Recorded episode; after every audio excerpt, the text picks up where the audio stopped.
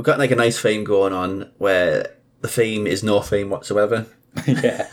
So hopefully that continues and we can continue sort of pushing this as the weirdest movie show with no consistency whatsoever. That's our niche. Our niche of not having a niche. we will be doing director number 78. 78 is.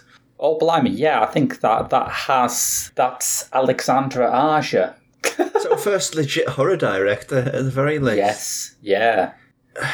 He came to prominence um, as part of the uh, uh, French extremism Yes. uh, with I think his movie was called High Tension, which has been called uh, like all sorts of things all over the world. Um, he went on to direct the Piranha movies, which I still haven't seen because come on, He directed, uh, I think the only one of his I've seen is that remake of The Hills Have Eyes, which I thought was significantly better than it had any right to be. yeah, he had that movie from I think it was last year, maybe the year before. Years don't mean much anymore. Um, Crawl. It's quite a prolific career for someone who, like I say, I have not managed to catch much of this stuff at all.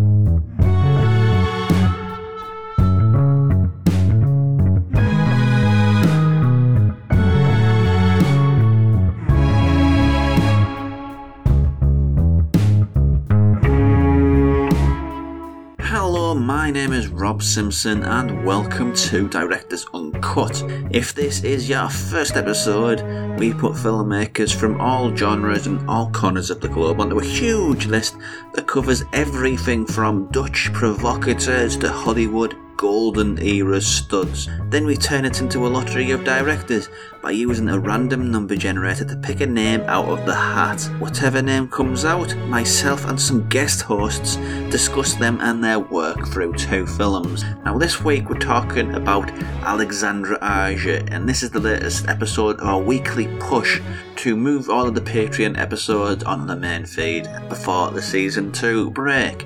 Um, for the majority of the show, I will be joined by Graham Williamson. Um, he also he's a writer for the Geek Show and Horrified magazine, as well as a filmmaker in his own right. And then at the back end of the show, I'm joined by Kat from the Hollywood News and Andy from Road to Nowhere. And this is a new recording bit at the end. So enough of the intro. Let's just jump into the recording and talk about Alexandre Aja from I think this must have been April 2021. The only thing of his that I think I had seen before was I saw his remake of The Hills Have Eyes, which Yeah. is very nasty. I don't think you can make a remake of The Hills Have Eyes and not have it be very nasty. Uh, it struck me either way as probably more interesting than it had any right to be.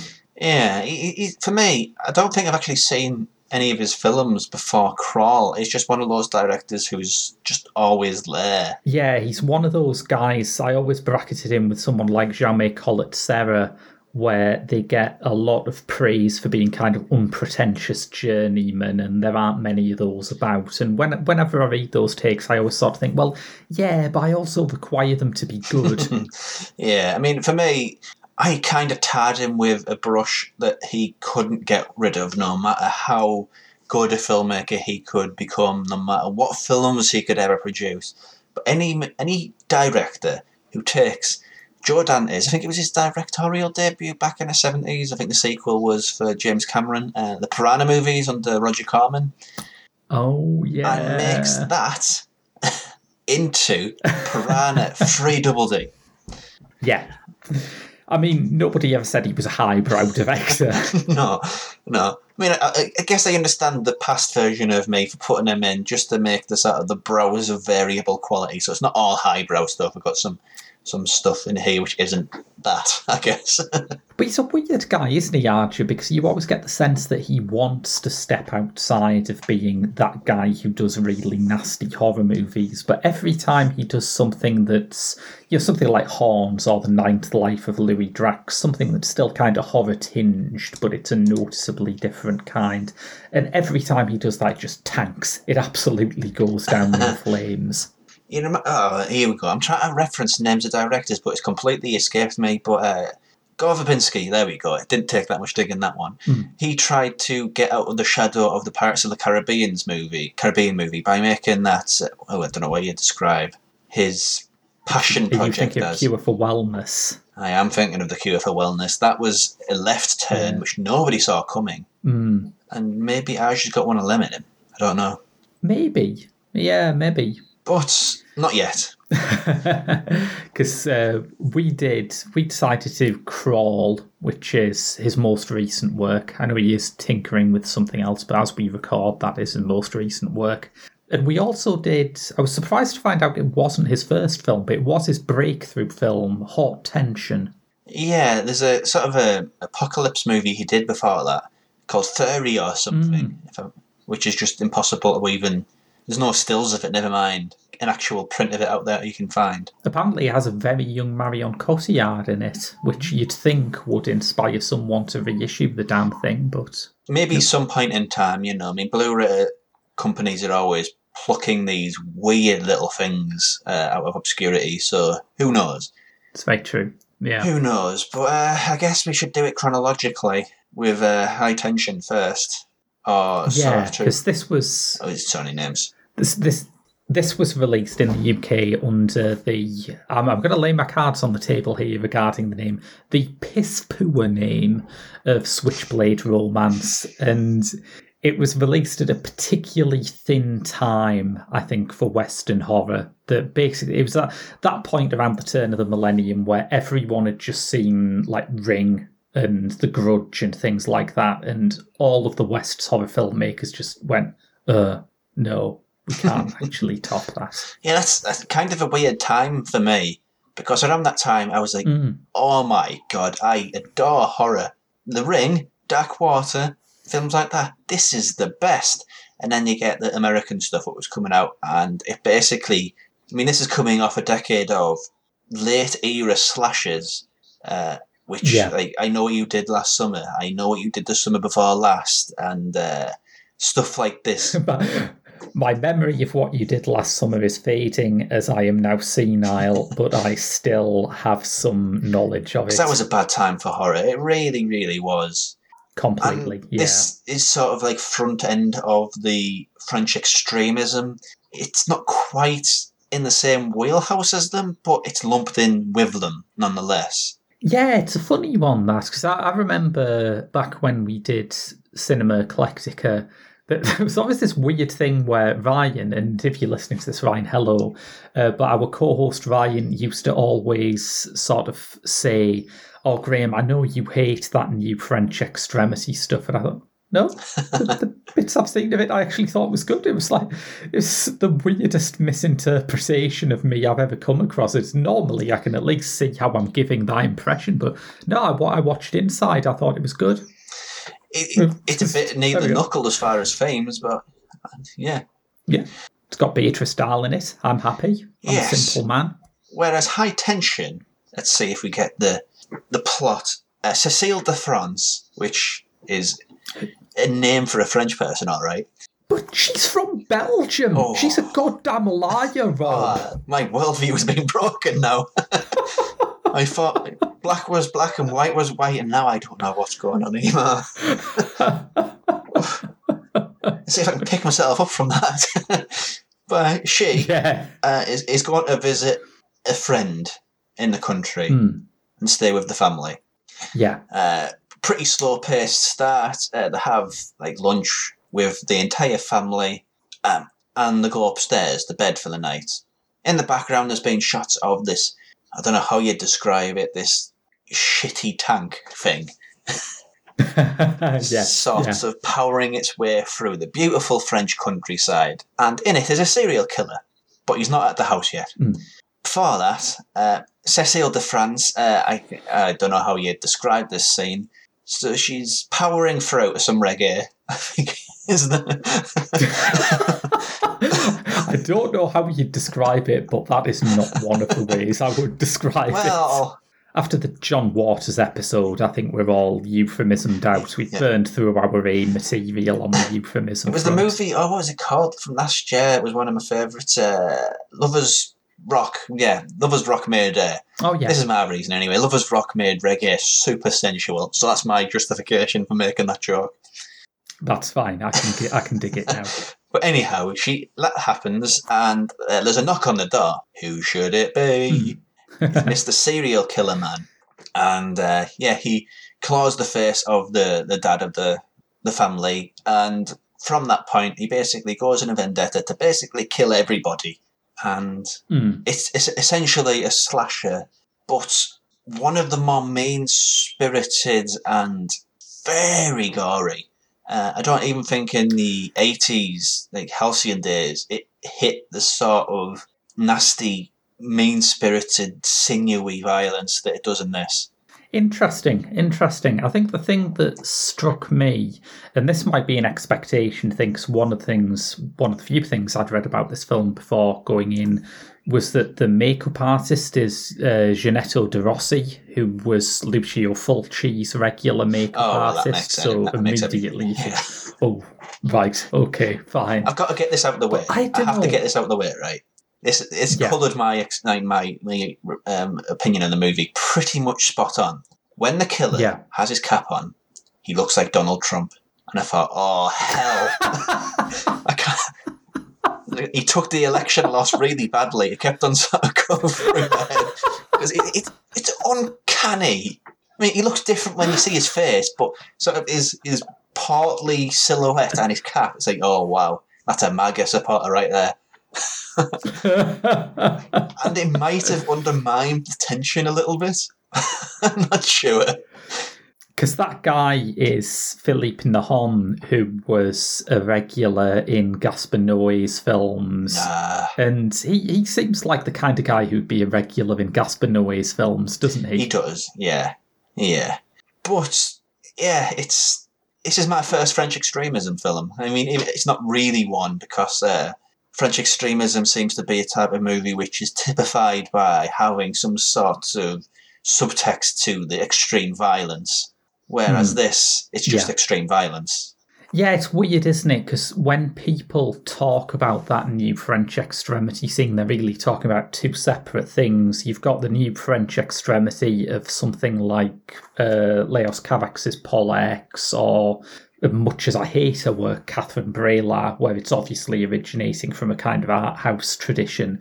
And then you've got stuff like Martyrs and Inside and this, which, I mean, I think they are appreciably different from other countries' Hmm. gore movies, but they are still gore movies. Yeah, I mean, they have a tradition of gore movies in France with the Grand Guignol. I mean, you can't pronounce that. It's probably really wrong, but yeah, the, the, the theatre shows which were just blood everywhere and quite, quite savage, and people went to be grossed out, really. And they also got a lot of controversy. There was a film a few years ago, I can't remember the name of it, but it was about oh, that Oh, yeah. movement. It's just. It, it didn't wow me in any way, but it was an interesting sort of peer behind the curtain of a period of theatre history, which is kind of overlooked besides sort of uh, comparison points. And I suppose even as we go forward into the 70s, you can talk about French horror as having a particular flavour with someone like Jean Rollin, whose films are also often very gory, but have a certain investment in atmosphere Hmm. that I don't think is really there in this. I think there are bits of it that work, but it's certainly not as atmospheric as something like Fascination. Ah, yeah, I'm really wanting. Wait, I hope that John Rollin pops up soon on this show because I just need the excuse to dig into his stuff.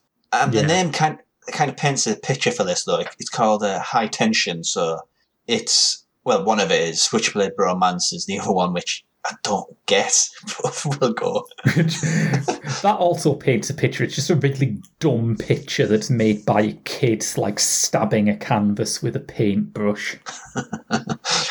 Yeah, but a lot of it is there's graphic killings and slaying killings that sound like Hmm. those two people from League of Gentlemen. And how many killings does it have? yes, they would love this. they would, yeah, they'd adore it. Um, but it, there's really graphic killings, like the one at the beginning where uh, the father is has his head put between two banisters and sort of Yeah. pushed off his head with like a, a, a bookcase or something, which is Hmm. very silly. It's probably the silliest this movie gets Yeah. because it has that sort of typically Japanese gore effect where just blood sprays everywhere.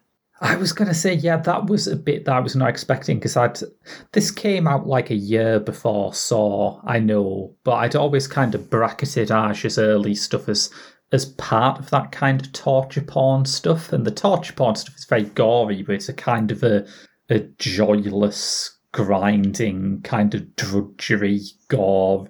Um, whereas this is just a completely mental hosepipe effect, like something out of Kill Bill. Yeah, or that scene from uh, Tenebrae when the woman's arm's chopped off and it just sprays about a swimming tank full of red paint everywhere. yes, it does. Yes. So I suppose that's that's part of why I guess I found it a bit more redeemable than you. I think there is a, a bit of exuberance in it. It's not made by people who just pompously want to remind you that the world sucks, like a lot of the torture cycle Oh yeah, I mean it, it doesn't have. It's mean spirited in the sense of what the violence is and how it's enacted, but the way it's Hmm. presented, there's. I mean, the fact that you said it was from the person who uh, worked with Lucio Fulci, it gives it a lot more context. That sort of violence. Yeah. It's still. I think it's just that sort of aspect of it. It's slow and it never looks away, which Yeah, makes it yeah. sort of hard to watch. And got it a lot of uh, bad criticism from a lot of uh, high profile people when it was released. Well, there's one in particular, uh, one very bad uh, review that came from Dean Koontz, the uh, legendary horror author, who was asked whether he thought the film was a rip-off of his novel Intensity.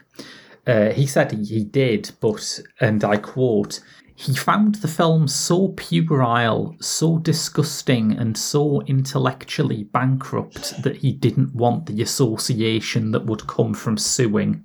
That kind of makes me like it more because honestly, Dean Koontz isn't. He's basically a poor man's Stephen King, isn't he? Make me think when I read that, I, I did think, does Dean Koontz think he's been writing like Regency set romance novels all this time? Maybe. Maybe he got very high expectations of himself. I don't know.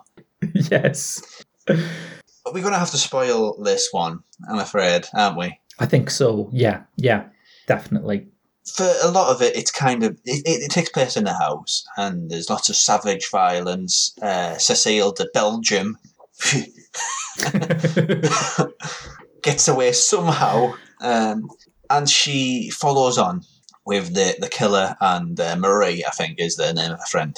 Mm, yeah. And they get to a convenience store, and a little bit after that, there's a major, major twist, Yeah. which doesn't make any sense whatsoever. Please skip forward about 10 minutes if you do not want to be spoiled by this. Yeah, yeah. Essentially, a lot of those killings were done by Cecile de France. She just didn't Hmm. realise it. Yeah. But, but there's also a killer who was killing everybody. So if she killed everybody and he's a killer killing everybody, hang on. This is. I'm confused. I can't even sort of like picture it or plan it out in a sentence. Never mind actually what happens here. Okay, okay, mild defense time. Uh, I pictured it as being a sort of version of the Fight Club twist where we see a separate killer because the the killer has sort of compartmentalized her behavior. She is imagining that this is being carried out by a big Donald Trump looking guy who she saw in a Gaspar Noé movie. Um, because you know, if you, if you ask me to create a completely loathsome person, that's what I'd go for. Um, to avoid coping with the reality that she is doing it herself. I think it, it muddies that line significantly by bringing back Philippe Nahon after the twist, hmm. which is a big mistake. But I think it about works. Yeah, It's bringing him back, which really makes it confusing. I mean, yeah, what what are we supposed to believe that if that killer disappeared and it was just Cecile de France who was doing it, that'd be a much different sort of kettle of fish what we're dealing with. But it's not. So it's just really confusing about what Aja's trying to go for. I think the only valid explanation I could think of for bringing Nahon back is that maybe Cecile de France, Cecile de France just couldn't lift the power saw at the end. Yeah, yeah. It does. I mean, is he a real person? Is he not? Because he gets up after what should have been an absolute destruction of him, you know, being hit over and over Hmm. again by a baseball bat with barbed wire on it. I yeah, I interpreted him as being entirely imaginary, but uh, it, it is kind of hard to tell, and they do fudge it a lot. Yeah, I mean, it's presented in such a, re- a realistic register that it, it, it's Yeah. sort of hard to grasp that now it's not in that same register. Now it's completely in the imagination of one of the characters. I know Fight Club doesn't make that But sort I- of distinction, but it has that sort of aura Hmm. about it where it feels a little dreamy around the edges. This is just pure, grimy, nihilistic realism. I think the bit that um, makes it kind of work a bit better for me is that there is a subtextual level of kind of voyeurism and arousal in the initial home invasion scene where it does, as you say, start with Cecile de France's character listening to a, a lovely bit of dub reggae. And it has that kind of blue velvet bit where she watches one of the murders from inside the cupboard from this very voyeuristic perspective. So you can see that there's a kind of subtextual implication that she's enjoying this in some way that feeds into the ending a bit more, I think. Yeah, I mean, it's, it's a weird movie, this. Um, I don't like it, Hmm. but it's incredibly well made. Yeah, I would agree. Don't you think it's a lot quieter than you expect it to be? Yeah, I mean the sound design is is really rather marvelous. Uh, I mean, Yeah. you could say it's, I- and I have said it's incredibly vicious, but at the same time, it doesn't show Mm. all of the killings at all. Yeah. some of them are done through Yeah. like very subtle sound design. I also appreciated that it's got one of the few Muse songs that I actually like on the soundtrack. I- like one album, and it was from that. so Yeah, that that's that's a better description. I think that album is pretty solid, and after that, they sort of lost their way a bit. Origin of Symmetry, I think it was from, and then they just sort of vanished up their own anuses. So you know, Basically, yes, yeah. It hangs together, and it's got some remarkable central performances, but it, at the crucial point, it does kind of trip over itself in a really irritating way. I can understand why it broke out in a global sense because I think this like it, it predated a lot of the French extremism stuff and Yeah, this like this style of French extremism anyway. And it had been a ball out of the blue for a horror, eh, well, the era of horror which was kind of awful. Yeah, absolutely. There was the I, I vividly remember that there was just nothing like this when it came out. Yeah, so he, he made like he made hay while the sun shined. He really did like launch a career off the back of this. So fair play to him. Yeah, yeah, I think so. And um, yeah, it it does have a central sort of brace of really, really effective performances. I mean, the last thing I saw Cecile de France in was Summertime, the Catherine Corsini film, in which she Yeah. also plays a lesbian character, but which is otherwise, I think, quite different. Yeah, I've, on that point, I've seen a lot of angry takes about this, about its treatment of lesbianism.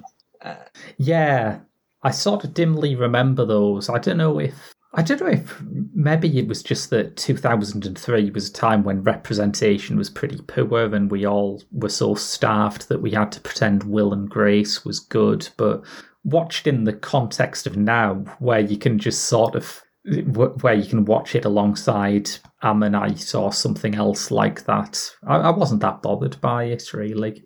hmm. Yeah, I mean, even on Letterboxd, there's been some uh, contemporary takes on this. I mean, there is like that subtext in some uh, old slashes how the killer ended up being gay and they chastised him for it, and he become like a savage murderer around high school campus. Yeah. So there's a history to this sort of thing. Yeah, it's it's just a history that feels so. You have to be careful saying this because every time I've said, "Oh, thank God we've moved on from that," within the past what twenty five years, uh, it's turned out to be some hideous social ill that is now running rampant. But I think it's been long enough since we saw an old fashioned gay serial killer movie for me to actually kind of enjoy them as a throwback thing now. That's fair enough. But uh, yeah, I have major reservations of it, but you can't dispute the craft of it at all. You mentioned Letterboxd. There is one quote from Letterboxd that I, uh, I absolutely love. This I can't remember which of his films I found it on, but big hat tip to Waver on Letterboxd who said, "I want to call Alexandre Aja my favourite director, even though he kind of sucks." That's kind of a perfect sum up of that guy. Yeah.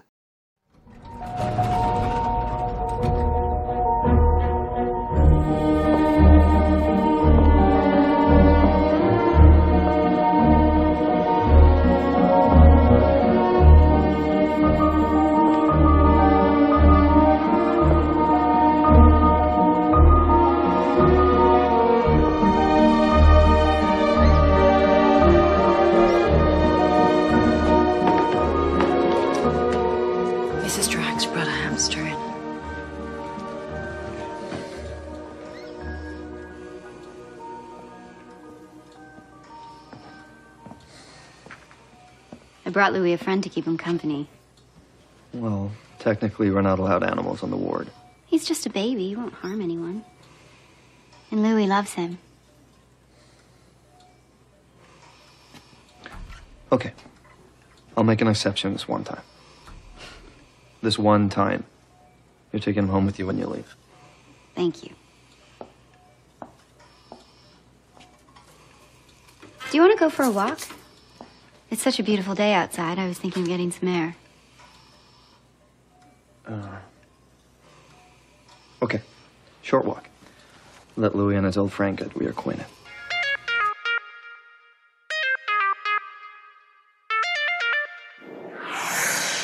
The My Favorite Film podcast with me, Gav Smith. And me, Gary Coleman. Each episode, we talk to someone about their favorite film. And as it's someone's favorite film, that must make it a recommendation, right? That's right. We're like a book club for films. If you don't know what to watch, have a look through a list and see if there's something there. There's something there for every occasion. And I, in particular, like episode 20, that guy talking about when Harry met Sally, I thought was brilliant.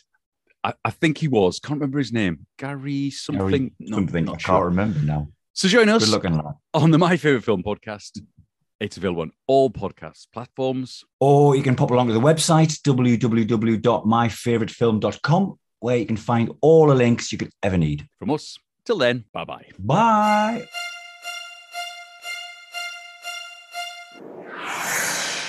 There was a little ad spot from one of the podcasts whose host, also guest host, on Directors Uncut. Just jumping in here um, to record this bit solo. Um, before we jump into the second movie on Alexandre Aja, uh, we need to look at the next director. Now, this is where it gets a little bit skittish, um, and it's testament to why we are making this a pure free podcast as opposed to a podcast um, which has some free and a Patreon exclusive because the timelines get very, very muddled. Um, so essentially, what's going to happen here is I'll jump to a bit where we pick the new director, and then the episode following that isn't going to be that new director. It's going to be another one from the Patreon archive. So you can understand what I'm getting at a little bit here. I hope it is getting a little bit muddled, but to keep up to date with what is happening and when, um, please do consider subscribing. If you're enjoying the podcast, whatever you get it, um, you can also follow me on Twitter at underscore RJ Simpson or on Instagram at Directors Uncut Pod, all one word, and you keep up with the announcements there. Um, but also, if you're enjoying the podcast, please do consider spending a few minutes to give us either a rating or review on Apple Podcast or Spotify, or, as the saying goes, sharing is caring. Give the podcast a, share on social media, and it allows new eyes and ears to discover us. Make it your good deed for the day.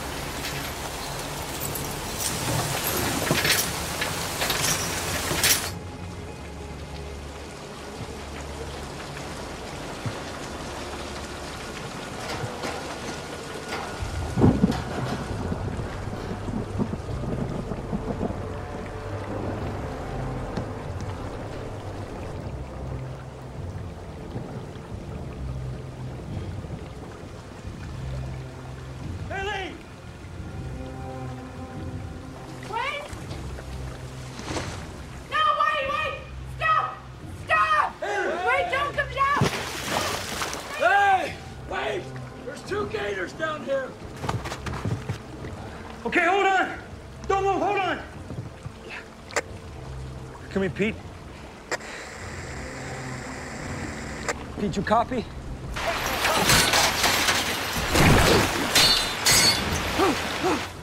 Pete, goddammit, man, where are you? I need you down here now with a snare pole. Pete, you hear that?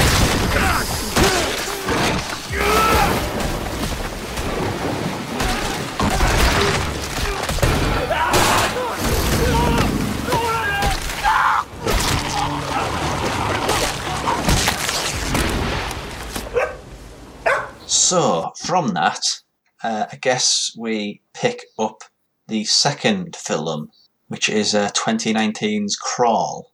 I was looking this up and I thought 2019. Why does this feel like it was released a thousand years ago? because 2019 was a thousand years ago, Graham. Completely, yeah. So yeah, uh, this was this is his most recent film, and it's basically a good old-fashioned creature attack movie. Uh, Kaya Scodelario plays a swimmer, which boy does that come in handy. Who uh, is stranded in a rapidly flooding house in Florida during a hurricane with a father played by Barry Pepper. And this being Florida, that flooding house is rapidly filling up with alligators as well as water. And I've we've got quite different perspectives on the creature attack movie, haven't we? As a genre, as a subgenre. I mean, don't get me wrong. There's an awful lot of absolute dog crap out there, but Mm. kind of it, it, the kind of like regional horror movies. You got to respect the the hustle to get them made, the the sort of cheekiness and the over the top nature of them. They're not meant to be taken seriously, so you just sort of like let them wash over you. Let the cheap, nasty crap wash over you. You see, I generally hew close to the philosophy espoused by cinephile culture's leading critic of horror movies at the moment, uh, Megan Thee Stallion, who said that she prefers horror movies where the villain has something in them that is kind of understandable and that you kind of like. And obviously, with animal attack movies, you never quite get that. I mean, I, I like it when they sort of interact with uh, archive footage and it just doesn't jam at all, or there's literally a guy in a rubber suit. And within the realm of reality, there's not much else that you can really do that with. Yeah, that's a fair point. What I think I'm building up to here is that maybe there is a gas leak in my home or something like that, but I watched Crawl and had a pretty good time with Okay, it. I want to say this before you say why, but Barry Pepper plays the stupidest man on earth. That's all I've got to say. Barry Pepper, who I will always respect for surviving Battlefield Earth, No. uh, it plays a guy who, who makes worse choices in this movie than Barry Pepper does with his acting career, it's true. Yeah, because there's, there's little bits running through with it. Uh, it's the apex predator thing, which is just the cringiest thing I've ever seen in a movie. Because that's sort of the the thing, Oh, he, the thing he uses to inspire his uh, daughter when she's young. Says, "Don't let this beat you. What are you?" Says, "I'm an apex predator." "N- Never heard you. What are you? I'm an apex predator.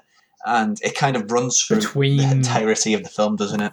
between this and Wonder Woman 1984, I am thinking of like seeing if I can persuade Joe Biden to pass some amendment that says any Hollywood movie using the phrase apex predator will be brutally penalised. Well, at least the, on the credit of this one, the lead character doesn't turn into I don't know a, a leopard or some nonsense. That would be the ultimate twist if Kaya Scodelario was so good at swimming because she is actually a big tuna. yes, I mean there's little bits as well, like you know Barry Pepper says alligators can't or crocodiles. I don't know bloody uh, the animal kingdom. Uh, sa- says they can't see you when you don't move. It's- yeah, that's not true. I'm pretty sure that's not true. I I don't know if it's true or not, but I would not like to test it. I- I'm pretty sure you, you just watched Jurassic Park there, Barry. I have to say, nothing made me laugh more than the tagline for it. There's nothing in the film that is funnier than the tagline, which is something like, they were here first. And it's like, all right, but they didn't, you know, buy land. they didn't invest in property. It doesn't mean anything. They're not a displaced people. Oh, or are they? Yeah. question there, or are they, has funded and made so many movies in Hollywood over the years. I can't believe I'm the Doctor Who fan here and you're the one who's basically just pitched the Silurians. well, we've all got our off days. but yeah, I mean, the one thing that really stuck out on you this is he still has that gore. That gore is still there. yeah, yeah. Nasty as well. I mean, it's not quite as in close and in much, as much focus as it was in uh, his previous work, but it's there definitely. And it comes out in ways that are interesting. It's quite a while. I mean, it's about sort of 20 minutes before you get an alligator on screen, so there's that. But it's quite a while before you get the first really nasty alligator attack, and it does successfully lull you into a false sense of security over how harsh this film is going to be, I think. Yeah, I mean, the first time you see it is when Barry Pepper's been bit or scratched off something on the shoulder, and the hmm. prosthetics are really, really grisly. Also on his leg, again, this isn't funding my idea that Barry Pepper is the stupidest human alive. He, he's the bone is basically being bit in half in his leg, but he gets some sort of tape and some sort of wood stuff and ties it on, and oh, it's fine. I can walk now. It's okay. My leg isn't literally torn in half. That's one of those amazing pieces of film medicine, though, isn't it? Like a splint is basically magic, um, and any wound can be successfully sterilized just by pouring a bit of whiskey on it. They're all MacGyver, Graham. They're all MacGyver. I'm starting to understand why I had fun with this movie. the more we talk about these things, Maybe I. This is really weird because I said you don't take animal attacks movies seriously, and what am I doing? yeah, yeah, you're taking it very seriously. Falling into my own trap. This is embarrassing. I think there's plenty of things in here that are legit unironically good. I mean, you mentioned the sound design in High Tension. The sound design in this is astonishing. I first noticed it where Kaya Scodelario's character is in the car, and there is just this constant, not loud, but always present drumming of the rain on the roof. And it's such a simple thing, but it does so much to make the film feel really oppressive, you know? Really like there's no escape. Yeah, uh, yeah, I do like that. I mean, I'm uh, just looping around. There is little things from animal attack movies that I do like, where somebody's come to rescue him and says, "Oh, come and help us! There's alligators in here. We need help." It's all right. I'm going to stick my head over this giant hole and see what's there. Oh no! I've gotten bit on the face. How could that have happened? yeah. Just, these movies are lightning. That's always The lightning rods for idiots. These movies. this cannot have been a very expensive movie, but I think effects wise it looks good. I mean, maybe maybe it looked different seeing it on a big screen. We'll never know because that was ten thousand years ago. Uh, but I did think the alligators looked pretty great. I mean, they are CG, but the only way you couldn't have done that is make an incredibly expensive movie or a guy in a rubber suit. Or endanger your cast with real alligators. the old Tippi They Hedren did method. that for Roar, and that that that went Yeah. perfectly well. Yeah, yeah, I, I think there's a lot of good good fun in it. I think I, I tried to look for something that I could be pretentious about, just you know, because here I am keeping up appearances. Hmm. Um, the only thing I could really find is that it's strange that this movie, like so many other movies that deal with a kind of hurricane or a flood or an extreme weather event, is obviously kind of drawing off the imagery that you saw in news reports of Hurricane Katrina. And it strikes me as strange that that disaster has been kind of referenced and homaged in so many movies, but it's never really had its United 93, hasn't it? There's never, as far as I'm mm. aware, been an actual serious drama about what happened in New Orleans. yeah. They've all kind of displaced it through fantasy means or through what was it? Bit I can't even remember now. Benh Zeitlin, Beasts of the Southern Wild, just made the most obnoxious film in cinema history. You know, but I was so glad when his follow up to that tanked. I think that's been the one good side effect of COVID. It really shifted the release of Benh Zeitlin's new He made film. a follow up. Oh, I thought he just vanished and gracefully retired. I remember reading a like diary piece that he made um, uh, when that film was inexplicably up for Oscars, and uh, he said something like, "Oh, Barack Obama mentioned he saw the film. It feels so great that the leader of the free world could have experienced my film's ideas." And you think, ideas, fucking hell! No wonder America doesn't have universal health care. The president is watching a goddamn film where you have to deplug someone from their life support system because they're all machines and they're plastic. oh, this is your your, your button, is it? It really is. I, I get life from hating beasts of the southern wild. I mean, yeah, I mean, Crawl. It's lots of people do hate it, but it doesn't really have anything to hate about it. It's not like going for anything big. It's exactly what it sets out to be. It's animals attacking some Yeah. doofuses in the rain. yes. You know who likes it too? You know who's a big fan of Crawl? I, I don't know. Quentin Tarantino. Well, that's kind of a mixed blessing, isn't it? Have you seen his end of the year film lists? They are wacky. yes, I have. I suppose I, I kind of appreciate the fact that Tarantino is like remaining true to the kind of dumbass B movies that he liked back in the 60s and 70s. But yeah, his end of year lists are weird as hell.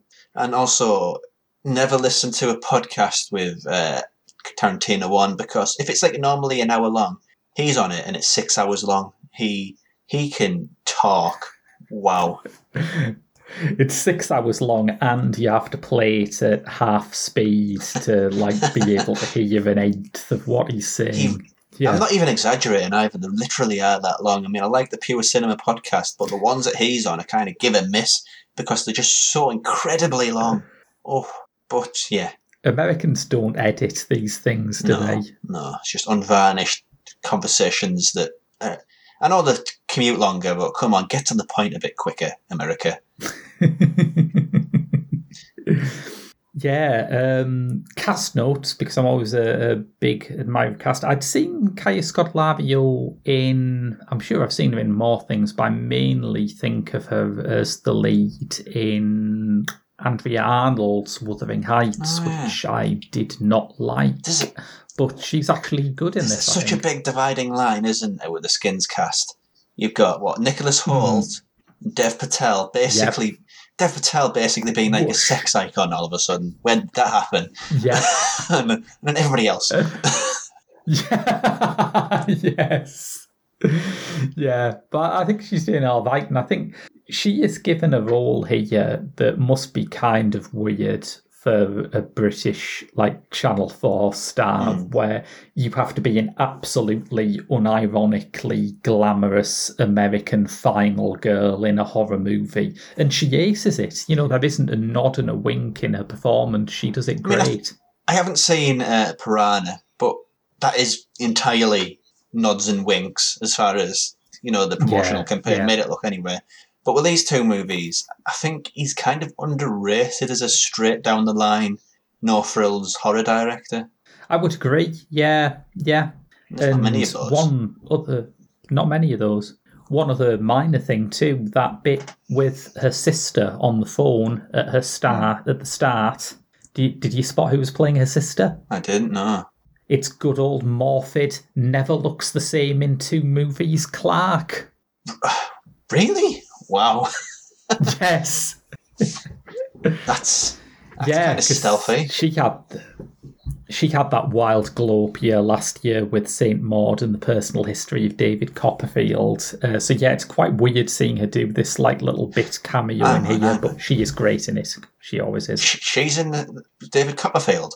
Of course, because she never looks the same in two movies. She's in David Copperfield twice, Rob.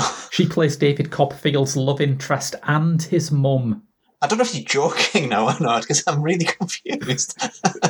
if I was joking, I'd take a bigger swing. I'd say she also plays Paul Whitehouse, but no, that's that's literally true. She plays both Yeah. of those roles. yeah, That's, I really need to watch that movie again now because yeah, Definitely. there's always a, isn't always a good reason to watch a an Ian Ando. Oh, I've m- m- murdered his name there.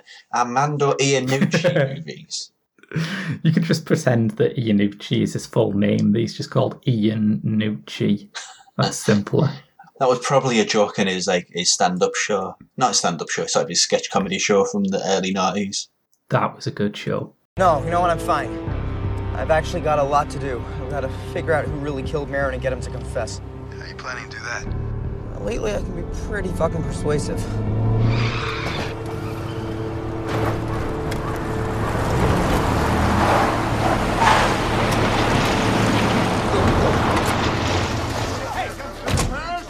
Hey, Ig! Nice look for you. Showing your true nature? I'd appreciate it if you guys would all just fuck off. Come on, Egg, admit you killed her. It'd be such a huge scoop for me. Oh, good to know your journalistic integrity's fucking unimpeachable. Hey, you confess to me, I can get out of stupid local news. You know what? I got an idea. How about you guys beat the shit out of each other, and the winner gets an exclusive interview with me? And for the back half of the show, I have been joined by Kat from the Hollywood News. Hello there. Hello. And Andy from Road to Knowhere with a K. With a K, yep. Hi, how you doing? Uh, not bad. Uh, how, how are you two? I'm fine. Yeah, I mean, it's it's. I've got a three year old at home um, who is about to be off for two weeks for Easter, so I'm just clinging on to my sanity before uh, before that kicks in, making the most of those twelve hours I get without her this week. Um, It's a small victories. yeah. Andy, all good? yeah, I'm fine. I've just had a long weekend off work. Um, I also have a three year old who she's been wild today actually, but she's been good and good wild. But uh, and uh, her and my, my wife have actually got COVID at the minute, so they're having to isolate. Well, Ah. they're not. I'm not isolating from them, but somehow I've not caught it yet. You're very, very lucky. Aye. Well, I mean, I could get a week off work. Well, yeah, that too. Yeah, my sister, who's got an 18 year old, insists that this is the the, the three year old is the good days, and she trade it for like any any day of the week. so, take from that what you will, I guess. Aye, uh, good and bad. I suppose same ever. I'm surprised that neither want to bring up the Oscars, but I've got to mention it just in passing. I don't have any horse in the race, and I'm not sure you two do too, but it just was very mediocre this year, I'll be honest. Um, it had been my plan to stay up and watch it because I don't usually. Again, it's on Sunday night, so I'm usually up early for work. But I just I had a look at the lists and I just thought uh, there's not anyone I particularly care about that's that's up for anything. So I just went to my bed. I'm quite gutted I did now. I've seen all the drama. Well, drama. Aye, Will Smith's drama. Yeah. Yeah, I mean, I'm not somebody that ever sort of stays up or is tempted to, but I mean, this year, I guess more than any others, I hadn't seen a lot of the ones that were nominated. Um, I guess because a lot of stuff's gone on to various streaming platforms, and you know they're like hardest to collect than Pokemon, all these different streaming services. So I just kind of gave up. Yeah, um, a CODA one that was a weird one on Apple Plus. Mm. I had a pre like a six months of that, and it's just yeah, not worth it. Yeah. Um, so back end of the show, we talk about well, back end of this show in particular. Previously, we talked about Alexandre Aja, and it's only fair to give you two um, an opportunity if you have any opinion on him. I've seen Crawl recently, and I really enjoyed Crawl. It's a good kind of. Um, do you call that a monster movie? Not really. A, a Technically, Yeah, yeah, the alligators. It was fine. Yeah, I got a decent, decent hour and a half out of that.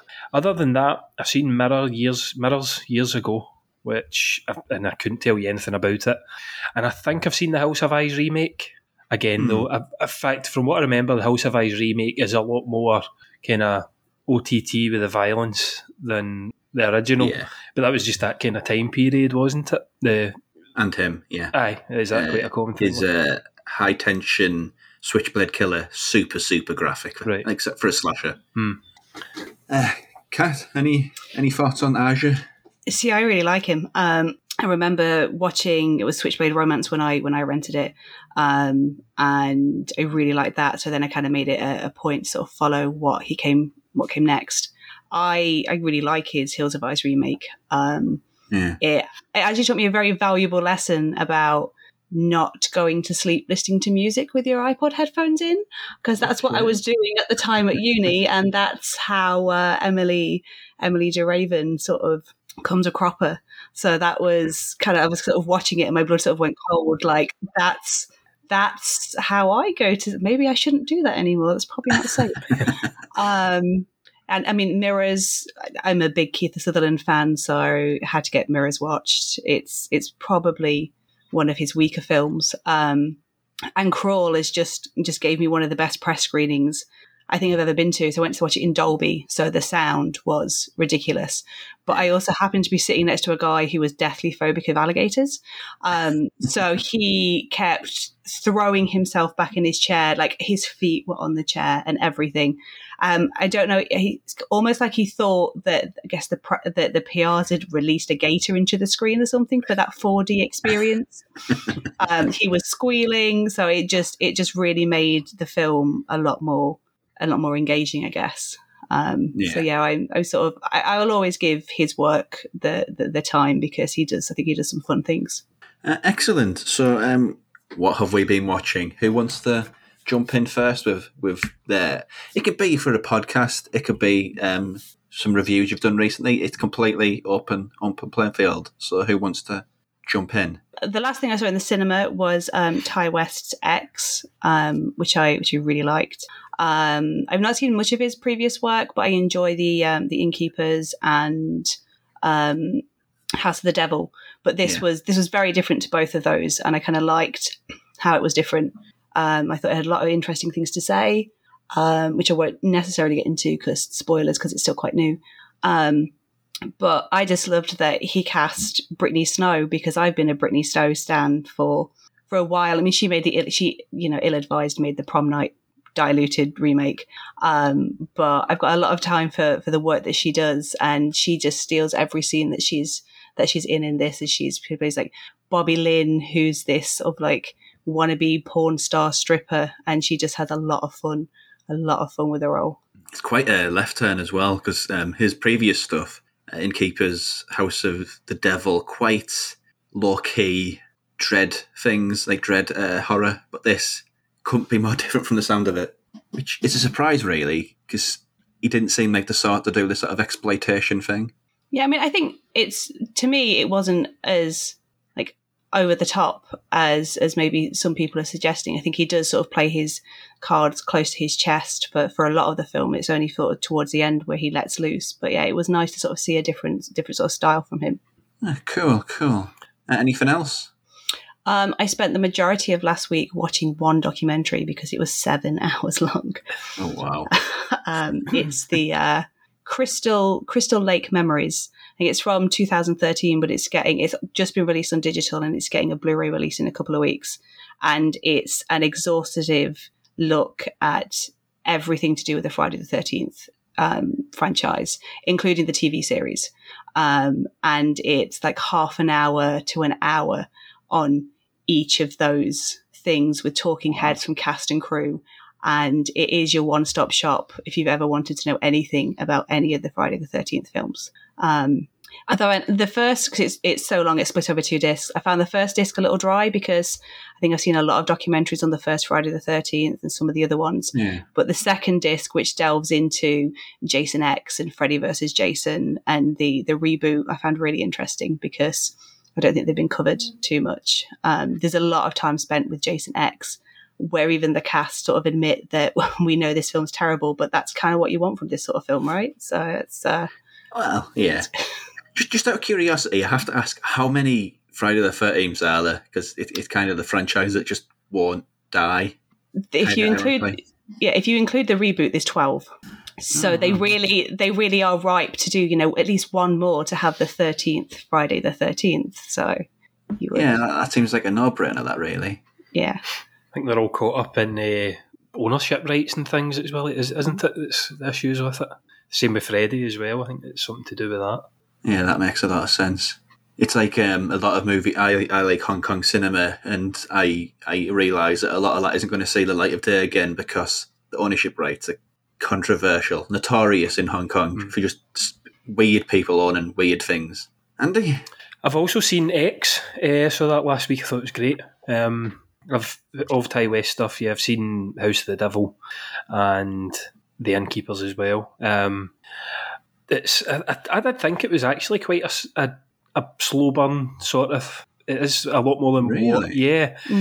I'm thinking. I mean, you're about an hour and fifty minute movie, and it's maybe not until the last kind of twenty minutes, half an hour, where things really, really kick off. Um, so they've really put a lot of spoilers in those trailers in because that's what it all basically seems like. Just I mean, sleaze. Yeah, I don't think it's a spoiler. The, no, I'll try not to get, say anything about it. But Kat, Kat's seen it, and she'll know with from the way the movie opens, kind of sets you up for what's going forward. Um, and it's kind of like looking for hints and uh, tips as to what's coming, sort of thing. Um, yeah, That's it, it's, it's quite slow, but then it, yeah, it goes graphic really, really fast. yeah, Ah, And- that's cool. Yeah. and speaking of alligators and crocodiles, there's a great couple of great scenes where I think it's an alligator in that as well. It was brilliant. Is it a CG um, alligator stroke crocodile? Uh, I think so. One point anyway. Um, they, I remember reading an interview with one of the cast members that uh, is involved with the gator, and it was actually um, three practical gators. I think with some CG mixed in as well, but to to get um, like a, a rolling maneuver and things, they had a, a practical gator that would roll, and there would be one that would swim. Um, so yeah, it was actually they went cool, they went yeah yeah they went they went it they went all in. It's the right way to do that sort of thing, I feel. Yeah, cool. Anything else? Uh, the Batman saw that. Um, the said day after it came out. Widely divided opinion, that one. I think having time. Obviously, we come out of the movie and you're hyped up from seeing it, and at the time I was really positive, really, really positive on it, and I kind of still am. Like I probably put it above the the Nolan ones overall, um, Yeah. because it feels like a Batman movie. It's about Batman. It's not really Nolan was kind of interested in the duality of Bruce and Batman and that element of it. This movie's not really about if Bruce is is a kind of a side character almost in it. He's barely in it. Um, it is just about the Batman, which I thought was great, and it's the best depiction of Gotham City I think we've had.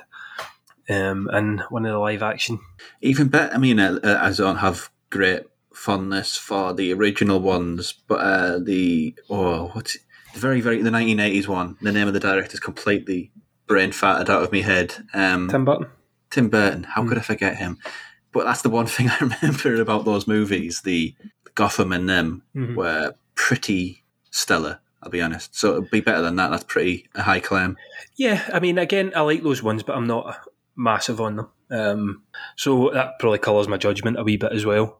I think just because it it feels more, this is maybe a bit contradictory to say it because Tim Burton made a really hyper comic book style movie, I think, but without really having interest in the lore and the characters. This one feels like a lived in type of Gotham that you would see, you could imagine being a kind of real world city more so than the old Burton ones. Hmm. Cool. I mean, I will catch it eventually, but it's just three hours long. That's such a ordeal to really fit that in any sort of day. Yeah, I mean, I had a nap during it. Um, it was. I was going. I think it's, it's speeding by. It is going. The pace is actually going really fast, and then just towards the end, my brain just gave up and had like a five minute nap. Um, so I need to. I need to go back at some point to sort of fill in those those few minutes. Bring back cinema intervals. Definitely. Could do with it, especially for one that long. And I'd had beer, I'd been drinking, so I was needing to go to the toilet. It, it just came to a point where I thought this is a really quiet bit, so I'm going to go. And then when I came back, the wife said, "Oh, you've missed like probably the most important part of the movie." And I was like, "Shit." Um, I've got two. The- I think they were both Sundance debuts. Um, Fresh and The Master. Or is it just Master? It's Just master. Yeah. Yeah.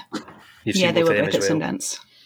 Um, I'll talk about the one I liked more first. Uh, Fresh from um, Mimi Cave, which is, if I'm going to spoil it, it's easy to talk about, very, very easy to talk about. But if I'm going to avoid talking about spoilers, it becomes a little bit more of, well, impossible, really. Yeah.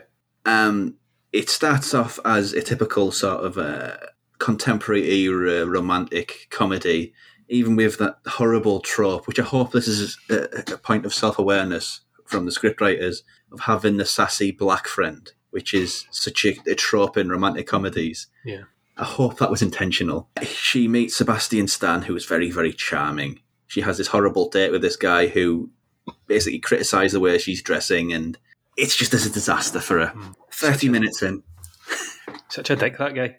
Oh, it he is. is. just everything. Yeah. Um, and 30 minutes in, it's like, I can't remember seeing like a title drop outside of the ones which you get before the end credits quite as late as this. And when that title card drops, it completely upends the entire film. Yeah. And yeah, it, it's one of these things. It, it's on Disney Plus, which I think for American listeners that might be a little bit mind blowing because our Disney Plus is quite different. One thing, it, it's always keeping you guessing. This the story and where it goes. I don't think anybody would really expect going in, even with the little bits you see in trailers and posters. I don't think it really becomes predictable.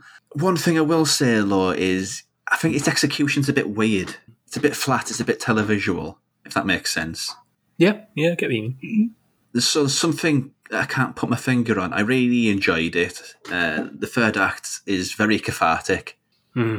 Uh, it kind of calls back to uh, maybe Last House on the Left with one of Yes. one of the way that the, the big end off face, uh, finishes, so to speak. And but yeah, I don't know. It just felt like there's something not quite there. I'm assuming both of you have seen it. Yes. What, what, what are your feelings on on Fresh?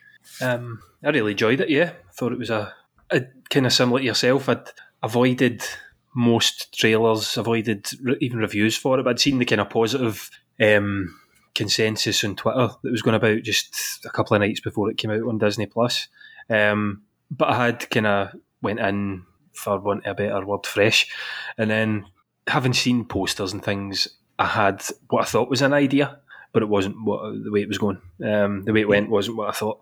Um, yeah, there was as much as I did enjoy it. It did feel like there was something missing. I don't know if it was maybe it's obviously they're not a film intended to be this way, but maybe a wee bit more nastiness missing from it.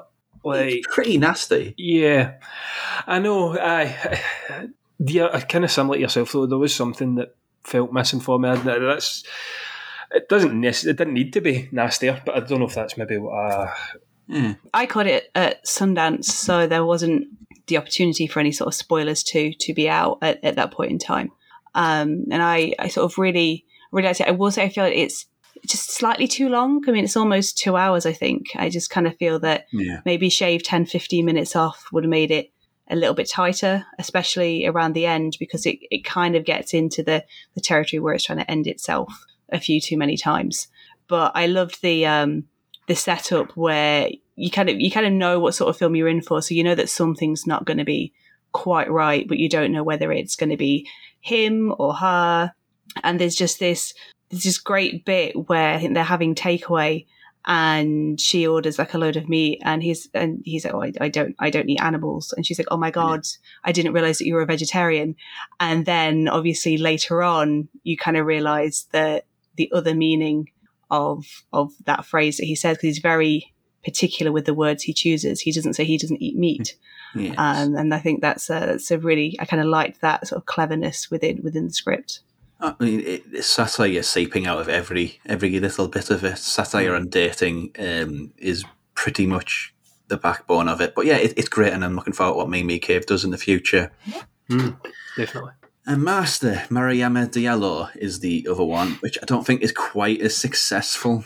It's effectively about institutionalized racism in white institutions in America, or just white America, effectively. Um, tell the story is told from two perspectives. One is from the perspective of a student, and one is from. Uh, it's not. I don't really think they've got a contemporary or opposite here. Housemaster. It's kind of a bit lost on these shows, but it's one of these. It's being compared to Get Out, I think, unfairly. Um, that's quite complimentary of it and exposes it quite a bit. It's interesting in the sense of it's telling this great story, but I think its problem is I don't think it knows what it really wants to do because the horror always seems very, very half-hearted. Um, there's great bits like I don't know if this is intentional again. Um, there's like a running commentary through a lot of people how a lot of black filmmakers about lighting black skin properly and nobody's lit properly in this. It's just really either poorly lit or very satirical, and I don't quite know which one. So yeah, it's exposed by the, just the horror being bad, Mhm. and there not being enough of the other aspect of it, the storytelling and the, the satire of it. So yeah, I'm not sure of this one. I think it's um, a bit of a swing and a miss, unfortunately. when I first started watching it, I was enjoying it and enjoying Hmm. the, what I thought it was setting up. But then for me, the ending just didn't really land. Like I didn't. I felt like I'd missed something. I'd missed a part of a story that It felt like it was lost in the edit, maybe. Yeah, Yeah, like the whole. Uh, obviously, without going into spoilers, there's like a revelation that gets addressed, and is it about one character's paranoia? Is it about something more sinister? There's yeah, like cloaked figures or a cloaked figure running Yeah. around, and again, uh, maybe I've missed something, or maybe I've just picked my phone up at the wrong time. But I just felt that there was an, at least a good 10, 15 minutes. Uh, um, what's the word? The when someone's like telling the plot in the movie. exposition. Exposition. Oh God, I took such a blank there. Yeah, it felt like there was just like an extra exposition drop just missing somewhere. Like, Oh, that's interesting because that character, Captain Exposition, you know, always there's always that one character who just his only role in it is to come on and tell, explain the plot. aye, Like uh, the guy in uh, Pontypool, he he's a he's a good one. He explains everything. yeah, But uh, yeah, yeah. Just yeah, something just. I think if it had went the way I thought it was going to be, it would have been better. Not saying that I would have made it better, but I mean just Ah, the- yeah. the, right Yeah, filmmakers. Yeah, I, I also wasn't particularly a fan. Again, I caught it at Sundance, and I decided not to review it just because I just I just thought it was a bit dull, and I just didn't I think like like you're both saying, I just didn't quite get exactly what it was trying to trying to say. It just seemed that the, its message was just a bit muddled and a bit Yeah. confused. and you just couldn't see the horror was undermined by everything being so dark. Hmm. I I don't know where I'm supposed to be looking or what's supposed to be happening. Yeah, I got very confused as to what was actually supposed to be the horror within it. Um, in in some ways, I was expecting it to be, you know, not necessarily an urban legend sort of film, but you know, it's set at a university, so I was expecting it there to be something to it more than than I got. Yeah. Um, if you want, uh, listeners, if you want a movie about living in a white country as a black family, watch His House. Oh, it's excellent. That's amazing. Um, but yeah, I think that's all we have for this episode with Alexandre Aja. And that's us for another episode. If you have any questions or any comments on the films we've covered, all their makers, that includes all of season one. Uh, check the feed for some of the other names. Um, we'd love to hear your comments on those directors and those films. Uh, we'll be talking about those in the season one finale, which should come early July. So get your emails in early at directorsuncutpod at gmail.com. Kat, where can we find you online?